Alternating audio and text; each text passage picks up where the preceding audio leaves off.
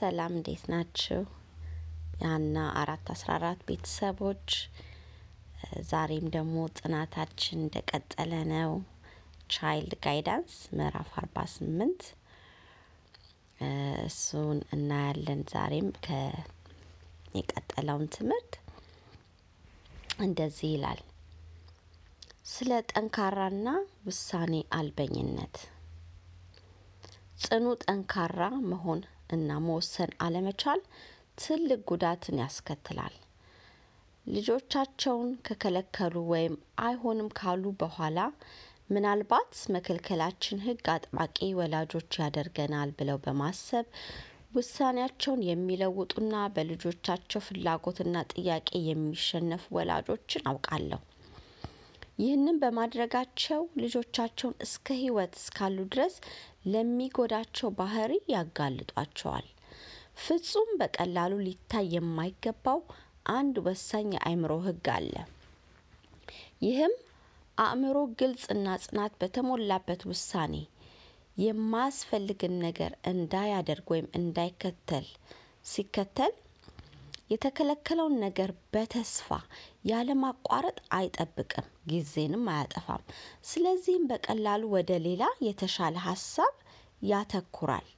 ነገር ግን ትንሽ እንኳን ያንን የተከለከለውን ነገር የማግኘት ተስፋ መንገድ ካየ እስኪያገኘው ድረስ በተስፋ ጥረት ያደርጋል።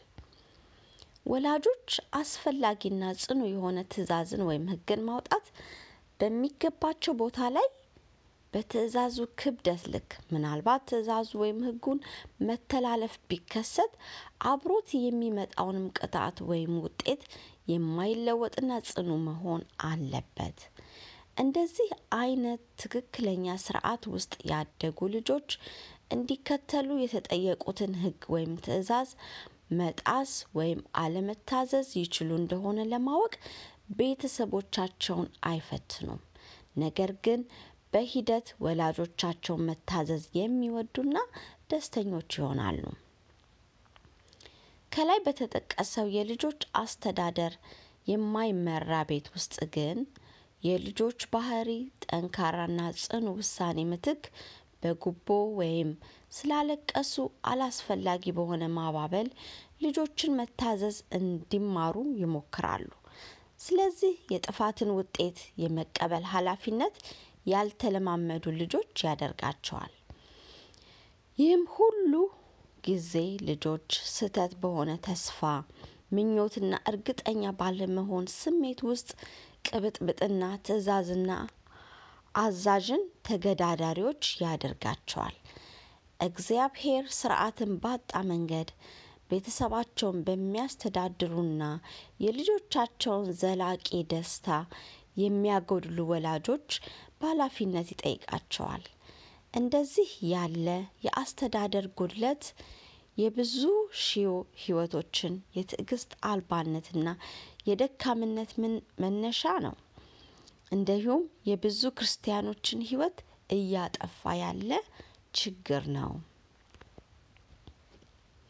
የዛሬው ትምህርት ይሄ ነው። በዚህ ላይ በግልጽ እንደተነገረን ቀላል የሚመስል ወይም ብዙ ጊዜ ወላጆች የምንሳሳታቸው ነገሮች እንዴት በዘላቂነት የልጆቻቸውን የልጆቻችን ሕይወትን እንደሚጎዱ ነው የሚናገረው እና በማስተዋል በጣም ጥንቃቄ ልንወስድበት የሚገባ ነገር እንደሆነ ነው የሚነግረን።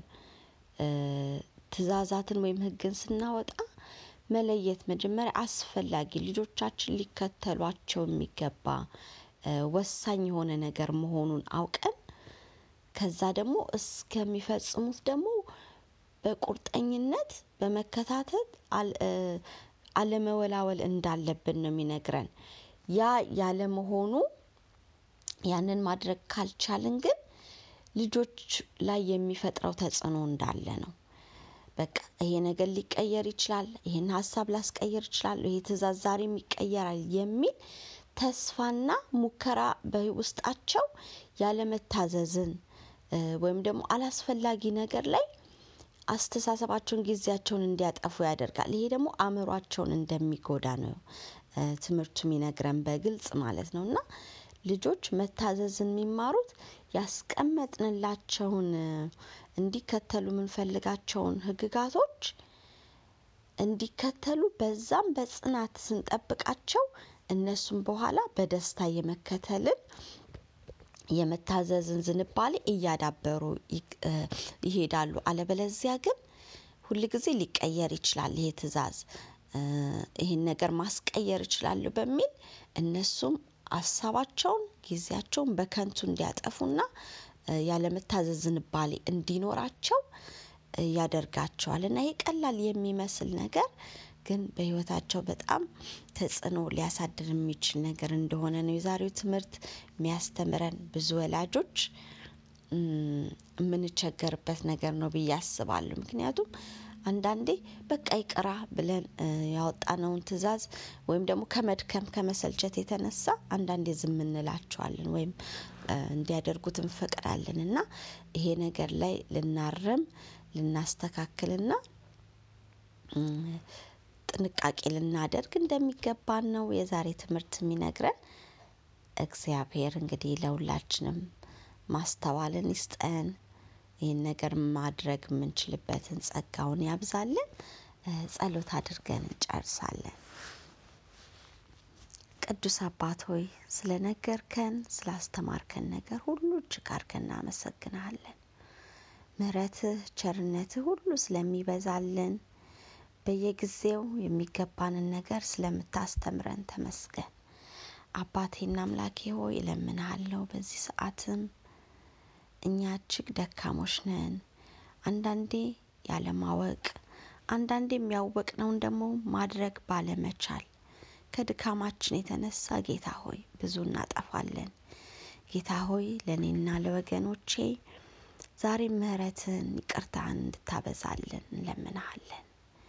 ጌታ ሆይ ድካማችንን እንድታግዘን በእውነት ለልጆቻችን የሚጠቅማቸውን ነገር በማድረግ እንድንጸና ጌታ ሆይ ህይወታቸውን የወደፊት ነገራቸውን ሁሉ ጌታ ሆይ ሊረዳቸው በሚችል ሁኔታ ማሳደግ እንድንችል ጥበብን ኃይልህን እንድታበዛልን እንለምንሃለን።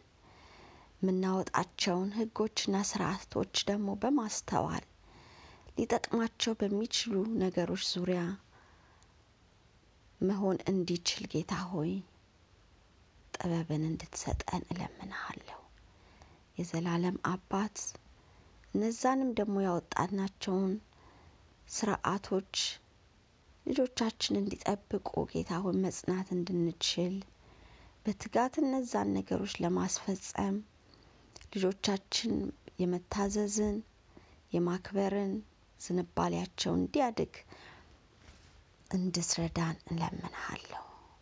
ስለምታደርግልን ነገር ሁሉ ተመስገን። ስለሚበዛልን ጸጋ ሁሉ እጅግ አድርገን እናመሰግንሃለን።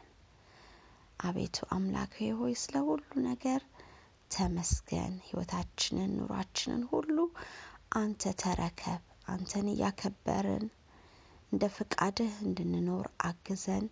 በጌታችን በኢየሱስ ክርስቶስ ስም አሜን። የእግዚአብሔር ጸጋ ከሁላችን ጋር ይሁን። ሰላም ሁኑ።